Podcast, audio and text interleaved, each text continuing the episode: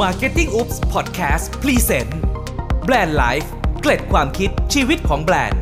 มาเรียนรู้เรื่องราวของแบรนด์จากทั่วทุกมุมโลก พร้อมถอดวิธีคิดจากเจ้าของแบรนด์ และผู้บริหารองค์กรต่างๆ เพื่อเป็นแรงบันดาลใจ และไอเดียให้กับคุณ สวัสดีครับคุณฟังครับ ขอต้อนรับคุณฟังทุกท่านเข้าสู่ Marketing Oops Podcast กับรายการแบรนด์ Life เกร็ดความคิดชีวิตของแบรนด์ครับรายการที่จะมาบอกเล่าเรื่องราว ชีวิตและก็การเดินทางของแบรนด์ต่างๆ ที่น่าสนใจจากทั่วทุกมุมโลกนะครับ กับผมก้ารินทร์นะครับ วันนี้นะครับก็จะเป็นเรื่องราวที่เกี่ยวข้องกับแนวคิดโฆษณาเพื่อสังคมครับ ในชื่อตอนที่ว่า โฆษณาเพื่อสังคมทำได้อย่างไร ต้องยอมรับเลยนะครับว่ากระแสงานการตลาดเพื่อสังคมนั้นเนี่ยก็กำลังเป็นแนวคิดที่สำคัญของยุคปัจจุบันนี้เลยนะครับ เป็นยุคที่ผู้คนต่างให้ความสำคัญนะครับกับ การพัฒนาอย่างยั่งยืนนะครับ แล้วก็การที่แบรนด์ต่างๆเนี่ยจะต้องลุกขึ้นมาทำสิ่งดีๆ เพื่อตอบแทนคืนสู่สังคม โฆษณาเพื่อสังคมในความหมายของตอนในวันนี้นะครับ ก็คือเป็นเรื่องของการทำโฆษณาครับ เพื่อสื่อสารภาพลักษณ์ของแบรนด์ ในรูปแบบที่ตัวชิ้นงานโฆษณาเนี่ยสามารถเกิดประโยชน์ให้กับสังคมได้อย่างแท้จริงเลยนะครับ เรื่องราวนี้เป็นเรื่องของการทำโฆษณาที่เดินทางมาจากประเทศเปรูครับ ประเทศเปรูอยู่ที่ไหนนะครับ ก็ถ้าเปิดแผนที่โลกนะครับ เราก็จะพบว่าประเทศเปรูเนี่ยตั้งอยู่บนชายฝั่งด้านทิศตะวันตกนะครับของทวีปอเมริกาใต้ กรุงลิมาหรือเมืองหลวงของประเทศเปรูเนี่ยจริง ๆ แล้วเนี่ยถ้าท่านดูตามรูปแบบลักษณะทางภูมิศาสตร์นะครับ ก็จะเห็นว่ากรุงลิมาเนี่ยตั้งอยู่ในเขตทะเลทรายอันแห้งแล้งครับ แล้วก็มีผลทำให้ประชาชนที่ยากจนกว่า 7 0 0 0 0 0 คนที่อยู่ตามชายขอบของเมืองหลวงเนี่ยเขาเกิดปัญหาครับ เป็นปัญหาของการที่ไม่มีน้ำสะอาดไว้ใช้อย่างเพียงพอนะครับ ต้องยอมรับว่าการพัฒนาเนี่ยมันก็ยังไปไม่ถึง เพราะว่ามีประชาชนอยู่ในกรุงลิมาเนี่ยค่อนข้างมากนะครับ พื้นที่ห่างไกลเนี่ยที่อยู่ชานเมืองเนี่ยก็จะขาดแคลนยากจนแล้วก็กันดานนะครับ ต้องใช้น้ำบาดาลนนะครับ ซึ่งแน่นอนว่าน้ำบาดาลที่มีอยู่นั้นเนี่ยไม่สะอาดเพียงพอครับ มาลองดูภูมิประเทศของประเทศเปรูนิดหนึ่งนะครับ ซึ่งตามลักษณะทางภูมิศาสตร์ เทือกเขาแอนดิสที่ตั้งบังขนาดตั้งแต่เหนือจรดใต้เนี่ยทำให้พื้นที่ส่วนหนึ่งของประเทศเปรูเนี่ยกลายเป็นดินแดนที่แห้งแล้งครับ เป็นจุดกำเนิดของทะเลทรายที่ค่อนข้างดังมากๆนะครับ ชื่อทะเลทรายแอคทาคามานะครับ เป็นทะเลทรายที่ได้รับสมญานามว่าเป็นจุดที่แห้งแล้งที่สุดแห่งหนึ่งของโลก แต่ทว่าในวิกฤตนะครับ แล้วก็อุปสรรคของความแห้งแล้งเนี่ย มีมหาวิทยาลัยแห่งหนึ่งครับ เขาพลิกวิกฤต ของความแห้งแล้งเนี่ยให้กลายเป็นโอกาสในการประชาสัมพันธ์หลักสูตรวิศวกรรมของมหาวิทยาลัยครับ เป็นการประชาสัมพันธ์ที่น่าทึ่งแล้วก็มีประสิทธิภาพมาก ๆ จนส่งผลความโด่งดังเนี่ยไปทั่วโลกนะครับ ผ่านช่องทางหลาย ๆ ช่องทางผ่านสำนักข่าว แล้วก็ผ่านช่องทาง YouTube ที่เราสามารถค้นหาได้เลยนะครับ พวกเขาใช้โอกาสในพื้นที่ที่กันดารเหล่านี้เนี่ยสร้างสรรค์สิ่งประดิษฐ์ครับ สิ่งประดิษฐ์เนี้ยมีจุดเริ่มต้นคือเป็นสิ่งประดิษฐ์ที่ใช้ประชาสัมพันธ์มหาวิทยาลัยครับในการเปิดรับสมัครนักศึกษาใหม่ ที่สนใจที่จะมาเรียนเรื่องวิศวกรรมครับแล้วก็เทคโนโลยี วิธีการทำงานของเขาเป็นแบบนี้ครับ ทีมนักวิจัยของ The University of Engineering and Technology UTech นะครับสะกด UTEC นะครับได้ร่วมงานกับทีมงานโฆษณาจากบริษัท Mayo d a f FCB โดยการทำให้มหาวิทยาลัยแห่งนี้เนี่ย กลายเป็นที่รู้จักของชาวเปรู แล้วก็เป็นที่รู้จักของชาวโลก ผ่านการสื่อสารด้านออนไลน์ ด้วยไอเดียสุดล้ำครับ พวกเขาสร้างบิลบอร์ดที่โฆษณาเพื่อรับนักศึกษาใหม่ครับ เจ้าบิลบอร์ดอันนี้เนี่ยมันไม่ได้เป็นแค่บิลบอร์ดธรรมดาธรรมดาครับ เพราะนี่คือป้ายโฆษณาชิ้นแรกที่สามารถผลิตน้ำสะอาดจากอากาศได้ครับ น่าสนใจไหมครับ ป้ายโฆษณาที่สามารถผลิตน้ำสะอาดจากอากาศได้ เพื่อช่วยแบ่งเบาภาระแก้ปัญหาให้ชาวบ้านในพื้นที่แห้งแล้ง รอบๆกรุงลิมาเนี่ยได้มีน้ำกินน้ำใช้แบบฟรีๆเลยครับ ท่านฟังอยากทราบไหมครับว่าเขาทำได้อย่างไรครับ นักวิจัยของ UTech นะครับทำการศึกษาด้วยการค้นคว้านะครับจนพบว่า แม้ว่าพื้นที่รอบๆกรุงลิมาเนี่ยจะถูกลายล้อมด้วยทะเลทราย แต่ว่าสภาพภูมิอากาศที่แห้งแล้งนั้นเนี่ยกับมีจุดเด่นที่แตกต่างมากๆครับ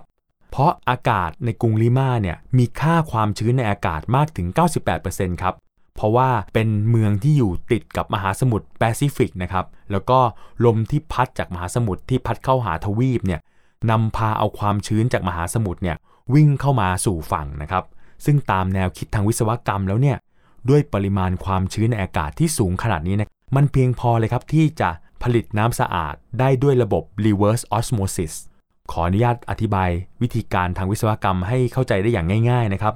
ในบิลบอร์ดขนาดใหญ่ชิ้นนี้ จะมีตัวดักจับความชื้นในอากาศ ที่คอยดักจับไอน้ำที่เคลื่อนผ่านบิลบอร์ดด้วยกระแสลมต่างๆ โดยระบบที่อยู่ภายในบิลบอร์ดนะครับ ก็จะทำให้ไอน้ำในอากาศเนี่ยได้วิ่งผ่านตัวทำความเย็นครับ เมื่ออากาศที่มีไอน้ำที่มีความชื้นสัมพัทธ์สูงๆเนี่ยวิ่งผ่านระบบทำความเย็นเนี่ยมันก็จะควบแน่นครับ เกิดกระบวนการควบแน่นให้ไอน้ำในอากาศเนี่ยกลายเป็นหยดน้ำครับ และเมื่อหยดน้ำเหล่านั้นมารวมตัวกัน แล้วก็ผ่านกระบวนการกรองที่สะอาด แล้วก็นำน้ำนั้นเนี่ยมาเก็บไว้ในแท้งนะครับ เพื่อให้ชาวบ้านเนี่ยสามารถนำไปใช้เป็นทั้งน้ำอุปโภคและบริโภคได้นะครับ ไม่เชื่อก็ต้องเชื่อนะครับว่าในช่วงหน้าร้อนเนี่ยเจ้าป้ายโฆษณาอัจฉริยะอันนี้นะครับ นอกจากจะเป็นป้ายประกาศรับสมัครนักศึกษาใหม่คณะวิศวกรรมแล้วเนี่ย ป้ายนี้ยังสามารถผลิตน้ำดื่มได้ถึงวันละ 96 ลิตร ซึ่งนับว่าเป็นปริมาณที่สูงมาก เมื่อเทียบกับปริมาณน้ำฝนที่ตกอยู่ในพื้นที่นี้ เฉลี่ยอยู่แค่ 0.51 นิ้วต่อปี เมื่อเทียบกับบิลบอร์ดที่ผลิตน้ำดื่มได้วันละ 100 ลิตร ภายใน 3 เดือนแรก เจ้าบิลบอร์ดนี้ก็ผลิตน้ำสะอาดไปแล้วกว่า 10,000 ลิตร มอบชีวิต มอบความชุ่มฉ่ำให้กับหลาย ๆ ร้อยครัวเรือน แล้วก็ชุมชนเนี่ยก็ชื่นชอบ เพราะว่าได้มีน้ำกินน้ำใช้แบบฟรีๆบิลบอร์ดแห่งนี้เนี่ยได้รับการยกย่องนะครับว่า เป็นป้ายโฆษณาชิ้นแรกของโลกที่สามารถผลิตน้ำจากอากาศได้ แล้วมันก็กลายเป็นแคมเปญโฆษณาที่ได้รับเสียงชื่นชมมากมาย แล้วก็กลายเป็นวิธีโปรโมท วิธีประชาสัมพันธ์มหาวิทยาลัยอันสุดแสนน่าทึ่งครับ หลังจากที่บิลบอร์ดชิ้นแรกนี้ประสบความสำเร็จอย่างสูงนะครับในโลกออนไลน์ แล้วก็ใครๆก็จะเริ่มรู้จัก UTEC นะครับว่าเป็นมหาวิทยาลัยที่มีความสามารถเรื่องวิศวกรรม UTech ก็ยังเดินหน้าสร้างสรรค์แคมเปญโฆษณาต่อเนื่องออกมาอีกครับ โดยใช้หลักการ 3 หลักการใหญ่ ๆ ข้อแรกเขาวิเคราะห์ถึงสาเหตุของปัญหาครับโดยการตั้งคำถามกับปัญหารอบๆตัว แล้วก็แสดงไอเดีย สร้างสรรค์นวัตกรรมออกมา แก้ไขปัญหานั้นๆครับ โดยใช้จุดเด่นที่สุดของมหาวิทยาลัย นั่นคือ ความสามารถทางวิศวกรรม ความเชี่ยวชาญด้านเทคโนโลยี แล้วก็สิ่งแวดล้อมครับ องค์ประกอบ 3 อย่างเนี้ยที่มันสัมพันธ์กันเนี่ยมันทำให้เกิดประโยชน์ให้กับสังคมได้อย่างแท้จริงนะครับ จนกลายเป็นงานโฆษณาที่สร้างสรรค์เพื่อให้เกิดประโยชน์ให้กับสังคมครับ ในปีต่อมา UTech ก็พัฒนางานวิจัยขึ้นมาอีกชิ้นหนึ่งครับ แล้วก็เอาป้ายโฆษณาที่รับนักศึกษาใหม่อีกชิ้นหนึ่งเนี่ย ตั้งขึ้นกลางกรุงลิมาเลยครับ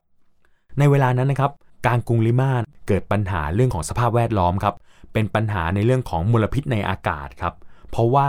ในยุคนั้นในตอนนั้นครับกรุงลิมาเนี่ยมีการก่อสร้างเยอะมากนะครับ เรียกได้ว่าแทบทุกพื้นที่เนี่ยมีการก่อสร้างอยู่เต็มพื้นที่ไปหมด จนกลายเป็นปัญหาเรื่องฝุ่น แล้วก็ควันที่อยู่ในอากาศ ต้องยอมรับว่า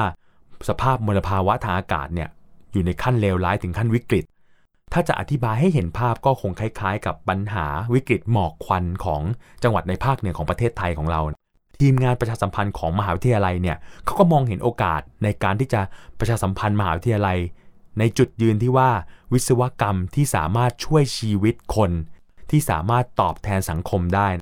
แล้วก็เขาก็หาโอกาสในการใช้งานวิศวกรรมเนี่ยพัฒนางานวิศวกรรมงานวิจัยเนี่ยเพื่อการโฆษณาอีกครั้งหนึ่ง แล้วมันก็เกิดเป็นสุดยอดแคมเปญขึ้นมาครับ เพราะเขาได้สร้างสรรค์บิลบอร์ดโฆษณา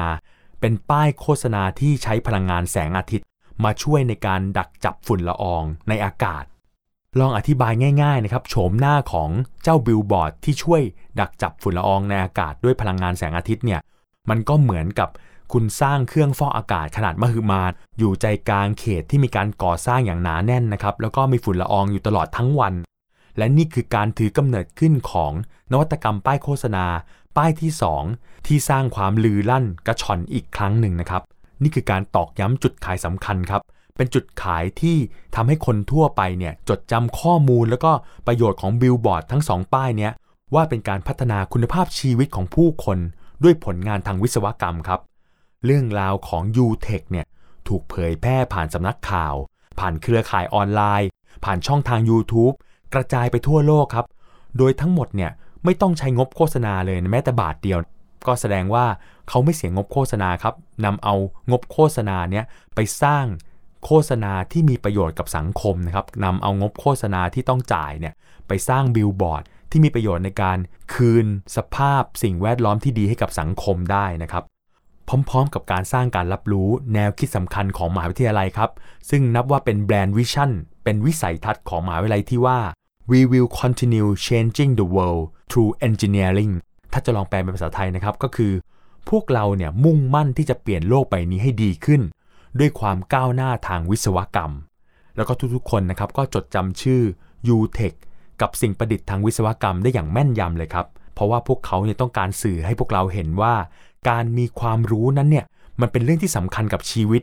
แล้วก็พวกเราเนี่ยครับซึ่งเป็นคนที่ได้รับสารเนี่ยนะครับ ก็จะจดจำ UTech ได้อย่างแม่นยำครับ ด้วยเหตุผลง่าย ๆ เลยครับว่า เขาสร้างสิ่งที่มันมีประโยชน์จริง ๆ ให้กับสังคมได้ด้วยวิศวกรรมทางเทคโนโลยีครับ กลับมาพบกับ Marketing Oops Podcast กับรายการแบรนด์ไลฟ์กับผมก้าลินทอนได้ใหม่ในตอนหน้านะครับสำหรับวันนี้ขอบคุณและสวัสดีครับ